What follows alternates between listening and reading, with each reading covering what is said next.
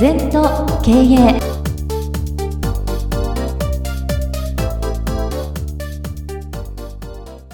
全と経営では皆様からのご感想やご質問お待ちしております。LINE でお友達になっていただきメッセージを寄せください。方法は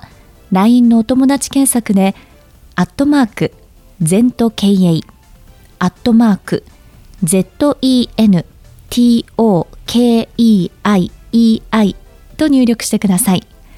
お寄せいただいたご感想、ご質問は番組の中で取り上げてまいりますので、どしどしメッセージしてください。お待ちしております。皆様、こんにちは。全都経営第104回のお時間がやってまいりました。今回は4回にわたって特別対談をお送りいたします。インタビュアーは飯塚先生に出会って約6年間学びを続けている青木さんです。それでは最終回スタートです。それでは先生あの、うん、少し前後についてですね、はいはい、あのご解説いただきたいなというふうに思っているんですけれども、うん、今私が一番好きな前後というのに、うん、あの百尺関東新一歩という言葉があります、うん、これについてちょっと先生あのご解説をいただければなと思うんですけれども。そうだね。その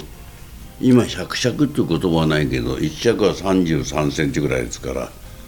33メーターの差ってそんな差はないですけどね実際その差を新一歩行けとで関東というのは竿の先って意味ですよ、はい、関というのは竿っていうですね。竹冠に立つって書いて。で塔は頭でしょ？そこから一歩進んだらどこ行っちゃうんだと。こういう問答ですね。それで私もかつて7年ぐらいこの問題を練ったんですけどまあ人生で例えても仕事のスキルで百尺を例えてもまだ根元の方なのか真ん中まで来たのか。まあ40歳ぐらいの時かなかなり。竿の先まで来たなと思ったらね竿が伸びるんだよな。先っぽだと思ったら真ん中なんだよ。また歩いていくだろ、はい、新一歩し毎日新一歩、まあ、日々改善という言葉でもいいんだけど。毎日こう歩いていくと今度竿の先までいよいよ来たなと思って。それでもう一歩進んだら落っこっちゃうんだよ。どこに落っこっちゃうか分かんねえんだよ。ね？そこはだんだんだんだんだんだんどこに落ちんのかなっていうようなことを考えたりさ感じたりさそれが大事じゃないの？まあどこに落ちるっていうかっていうとまた原理原則のとこ行ってで自分が養ったことを学んだことを少しでも世の中に返すっていうのは新一歩の世界だな、うん、で本来人間が生まれてきたのはそれをやるために生まれてんだよな。だからなかなかいい問題で。で毎日その「しゃくしゃく関東新一歩」って眺めてるとまあ後ろには行かなくなるよな。新一歩行こう新一歩。だからその速度とかね竿のどのぐらいかっていうのは別問題ですやっぱり昨日よりか今日が良くなろうっていうなかなかそういう面でもいいんじゃないか？な。うん。あの百尺関東新一歩というのは私が理解する中では自分の固定概念から飛び出すというようなイメージでいるんですけども、うん、今先生がおっしゃられたようにその百尺の竿の上をこう一歩一歩歩いていくというところにもなんかこの趣を感じる言葉かなというふうに思うんですね。もともとね禅っていうのはあの固定な概念から飛び立つのが当たり前なんだよ。それをこだわりを捨てるってことなんだよ。それで竿を歩くわけね。だからもちろんまた固定概念が入るわけそこで。またそこから飛び出すだから解釈としてはそれでもいいですけどもむしろそのこだわんなくて歩いてる状態ね。それでも竿が伸びたりなんないなって。うん。でも歩く。前へ前へ前へ前へっていう感覚ね。うん。感覚的にはな。固定概念からこだわらないあのとらわれないってことは非常にいいことですよ、えー、その通りだよ、うん、一歩一歩ということなんですね。新一歩だな。新一歩ですね。だから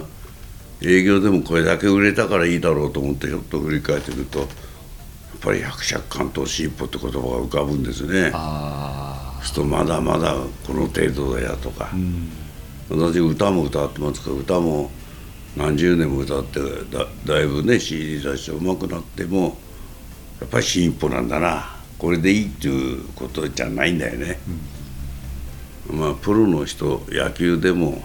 サッカーでもね芸能界でもやっぱりすごいですよね。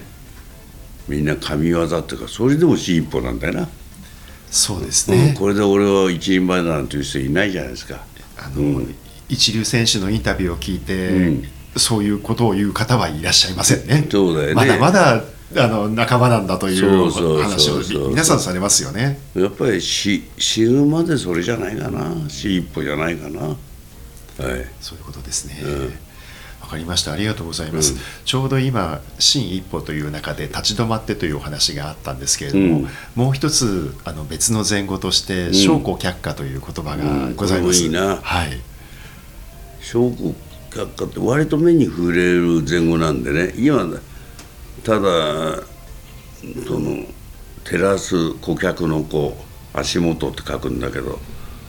今読めない人がいるよね証拠却下って。うんまあいろんな禅寺に行くと看板が立ってますよ証拠、はい、却下とまあそのまま訳すと足元に用心しろ注意しろおろそかにするなって意味で。でもっと簡単に言うと、うん、脱いだ履物を揃えるでもいいしもうちょっと別の切り口変えると全て足元だよと。で迷った時はこれいいですよ。証拠却下やんなさい。目の前の仕事目の前のクライアント。それがなかなかできないんだよな、うん、で今のお客さんに満足を与えられないで未来のお客狙ってんだよな。無理ですよ、うん、足元のお客が満足しないのに未来顧客が来るわけねえよ。そうすると迷わないで足元のお客さん今ただいまの仕事に全力投球する。これぐんぐん景色が変わってくんだよ。これはもういい言葉だな証拠却下っていうのは、うん、はい、そうすると証拠却下っていうのは今自分がいる場所を見ろというような意味に置き換えてもよろしいでしょうか？そうですね。あの足元をしっかり見ろっていうか、見るっていう字もルッくというか感じるっていうねウォッチっていうような感じなんだけど、えー、うん、そっちが大事ですよということだ。うん、うん。わかりました、うん、ありがとうございます。もう一つ、うん、えー、別の前後でですねうんどうしましょう。前期限という言葉があります、はい、ちょっとこちらについて。これも私も好きな言葉なんだけど全国の善に機械の木に現実の剣だから言ってみれば全部の機能を荒らしめろって意味なんだよ、うん、それと我々60兆の細胞とか、うん、血となりこう肉肉体これが生きてないんだよね。どなんで生きないかって言ったら矢印が外向いてるから。昨日までのこと気気にしたり未来のことをね不安があったり。でそれをその今ここここにエネルギーを集めるだけで人間の能力っていうのは普通15%も使ってないんですよね。だけど集中してあるところに使うとさ例えば野球の選手はホームラン打つことに集中してるから5倍も6倍もそこにエネルギーがあるわけね今ここに。だから今ここに集中して結果を出すことを全期限と言うんですよ。もっと言うと今ここだから生き生きと生きるってことですね、うん、だからまあよく私は自分のご機嫌は自分で取れって言ってんだけどその全期限してない人があまりにも多いね、それは何かというと矢印外見てる私はもう年だとか学歴がないとか家柄が悪いとかね全然関係ないよ、うん、自分の今持ってる細胞全部生かしてないだけでさ、えー、生かせば人の3倍4倍誰でもできるんですよ、なぜ行かないかっていうと余分なことを考えちゃってるから、うん、うん。ちょっと言い過ぎになってしまうのかもしれませんけど、うん、先ほどそのスポーツ選手の一流のスポーツ選手の話が少し触れましたけれども、うん、あの私あの人たちっていうのはあまり普通の人と変わらないんではないかなって最近思ってるんです、うん、で何が違うかっていうと、一つのことに集中してるか集中しないかの差ではないかなというふうに感じるんですけれども。その通りですよ。だからもう物心ついて何でもいいですよね。体操なら体操、えーずっとやるやってるから神業みたいなね、えー、ことになっていくわけで。あのそれをまあ例えて言えば相撲の選手やってサッカー選手やって野球の選手やったら身につかないよな、うん、そうですよ、ね、相撲一本でも野球一つでも一人前になるのは大変なのに、えー、だからそこだよな。そこの野球もまた集中力ですよね。うん。それが全期限のポイントだな。そういうことですね、うん、あのもう少しスケールの小さい話をしてみると私も以前こう仕事の中でいくつかの問題を抱えてですね解決をしていかなきゃいけないんですけれども いろんなことが思い浮かんで全然目の前のことに集中できなかった時期があります。その時に私も心の中で今できることは一つ、うん、そこに全期限って言って一つのことを一つ一つこう片付けていくように心がけていた時がありました。はい、非常にいいことで10個の仕事があったらまずね一番の仕事やる。それが片付いたら残り9個でしょ、はい、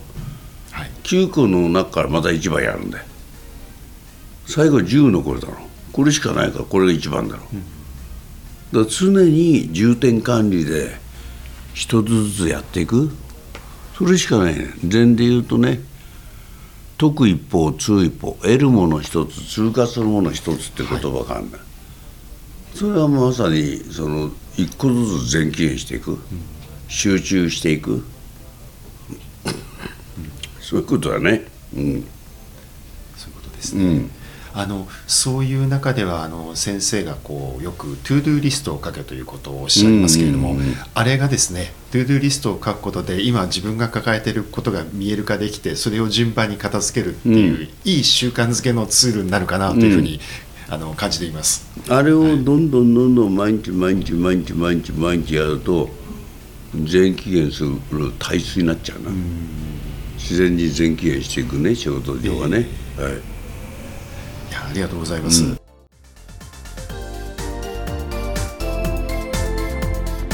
この番組は経営全研究会の提供でお送りいたしました。